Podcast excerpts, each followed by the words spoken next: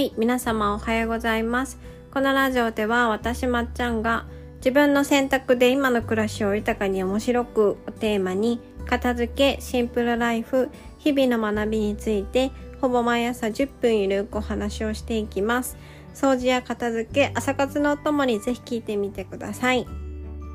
はい。あの、冒頭のいつもの、えー文章ちょっとまた戻しました。戻したりというかちょっと変えました。はい。自分の選択でって戻しました。で、今日はちょっとそのことに関連して、えー今日のテーマはですね、したいことに許可はいらないっていうことについてお話をしようかなと思います。はい。あのーなんか最近また改めてね、なんか自分で選ぶ、自分で決めるっていうことを私はちっちゃい頃からすごくあの大事にしているというかそれ一つの 自分の欲なんだと、えー最近改めて気づいたのでそうやっぱりあの私みたいにもっと自分で選びたい自分で決めたいと思ってるんだけれどもなんかこう子供の頃から大人になるにつれて周りの人の目を気にしたりとか周りの人の思いを組んで優しいからね。そう私も優しいんですけど周りの人の 意見を組んで自分の意見をこうちょっと曲げてきたみたいな方がもうちょっと、えー自分の選択でなんかこう普段の暮らしをね豊かに面白くできたらいいなと思ってあの元また元に戻しました。はい。私の片付けの片付けで伝えたいテーマっていうのはやっぱそこなんですよね。そうもう選択だと思いましてちょっと変えました。はい。でそれで最近なんで私がまた選択うんぬんかんぬん、え考え始めたかというとですね最近私の中でちょっと、えーなんか仕事もそうですし日常生活のとか人間関係とかで全てに、えーつながるこう壁立ち止まったりとか悩んだりするところで私がちょこちょこ人に対して罪悪感を感じる感じてしまうっていうなんかね謎の罪悪感の壁が出てきたんですよ。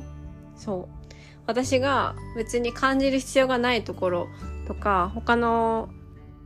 友人とか周りの人間が別に感じていないようなところ変なところであの罪悪感を感じていたのでこの罪悪感は私はどこから来てるんだろうってねいろいろ考えたら一つ答えが出てきてですね。それがあの子供の頃から私は結構自分の選択を大事にしてこれがしたいとかあれがしたいとか子供の頃はのんきに言ってたんですけれどもそう。だからねあの舞台 舞台に立つなんかオーディションとかも受けちゃうような歌えないのに 踊れないのにそう。そういう、まあ、自分でやりたいことをやるみたいな自分で決めるみたいな主張が強い子だったんですけれども結構周りの人とか親とかが望むこととか予想していっている予想したことと反したことをあのやりたいとかやりたくないとか主張してたのでその度になんか空気が 固まったりとか周りの人がねえ？みたいな感じになってるの多分子供ながらに私は感じていてそれが積もり積もって毎回ねなんか罪悪感が生まれてきてで大人になってあの自分の選択を突き通すよりも周りの人の意見とか社会が求めているものをあの選択した方が楽だって気づいたのでそうするようになったんですけどそうあの自分で考えることをやめたというか自分の選択を突き進む自信もないし強さもないしあのちょっと自分のことが信用できないってところもあったと思うんですよ。そうそれであの周りの人の意見に合わせた選択をするようになっていたんだけれどもでもね結局は 根っこのところは変わってないからそれつまんないとかなんか嫌だなってなっちゃってで結局あの自分のやりたいことにあの戻るみたいなねあの矛盾した行為をずっとしてきたんですけれどもだから私がその何をするにも罪悪感を感じてたのは多分ね私みたいな人いると思うんですよ。どんな行動するにしても罪悪感が募ってしまう人それこそね子供をその幼稚園とか保育園に預けることに罪悪感を感じてしまう方もいらっしゃると思うんですけど逆に感じない人は感じないと思うんですよね。私の母は全く感じてなかったしそれを1ミリも私に見せてなかったから私も別に母と離れることがあの悪いこととか悲しいことなんて1ミリも思ってなかったのでそうあの罪悪感って感じる人と感じない人がいると思うんですが私の場合はまあそういった理由であの感じていたんですね。そうなので結局子供の頃からその自分で選びたい欲みたいなものは結局変わってなくてあの大人になってそれをねじ曲げたけど自分のその本当のやりたいこととか その根っこの性格みたいなものって変わらないからやっぱそのままの自分がしたいことをさせてあげた方がシンプルだしストレートだし周りの人もあのなんだこの子を分かりにくい子って思うんじゃなくてすごい分かりやすい人だなって思ってくれると思うんですよ。そうあえてね自分は本当はこういう性格なんだけどこういう風に変えてるんですって言っても別に前の人はそれを望んでなかったりするじゃないですか。なんかややこしい性格だなってあの思うだけ でそう別にあの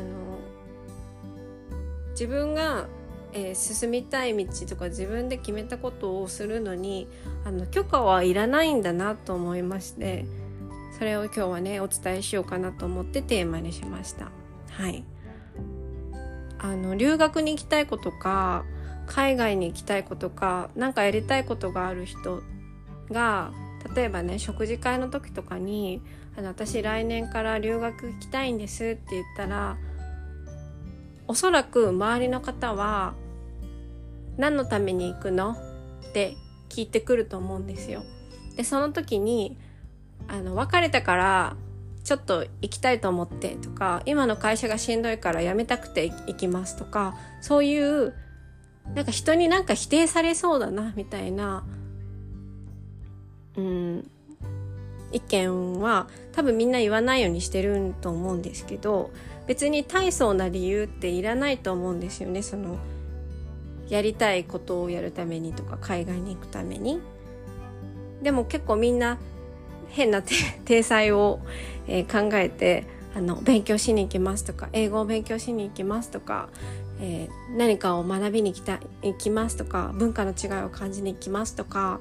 言ってるけど蓋を開けたら私が出会ってきた人とか私もそうですけどそんな大層な理由なかったりするじゃないですか。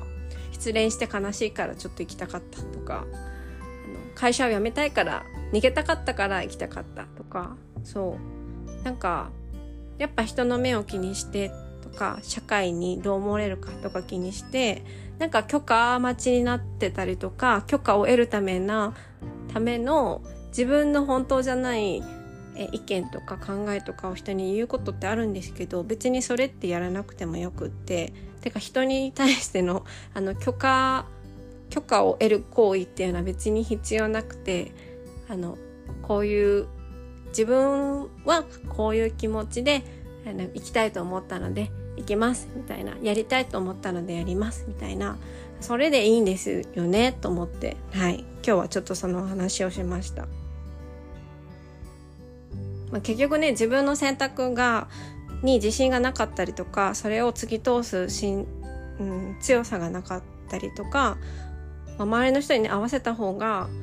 あの楽なこともあるんですけど結局私みたいにあの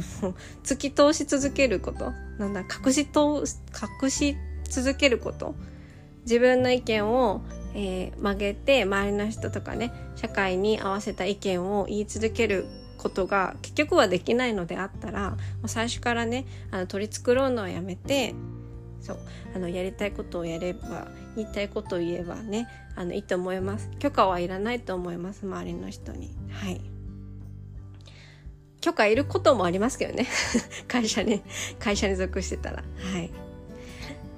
でもあの基本的には大人だったらそんなにないと思うので、はい、あの許可はいらないなと思ったことでした。今日のテーマは。はい、これなんで私がこの話をしようとしようとしたかっていうとねあの家族で相模に相模ってしてますか？ちょっとちょっと高いあの 2,000円ぐらいするようなね定食屋さんで私が2,000円の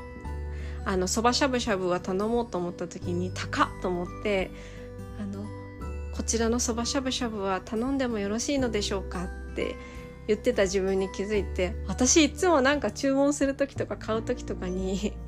30歳なのにいちいち聞いてるなと思って。ちょっと衝撃を受けたっていうそっから気づいたっていう話です。はいというわけでですね今日のテーマは「したいことに許可はいらない」でした。はいではここまで聞いてくださってありがとうございました。また次回のポッドキャストでお会いしましょう。えー、今日も一日味わい尽くしてください。ではでは。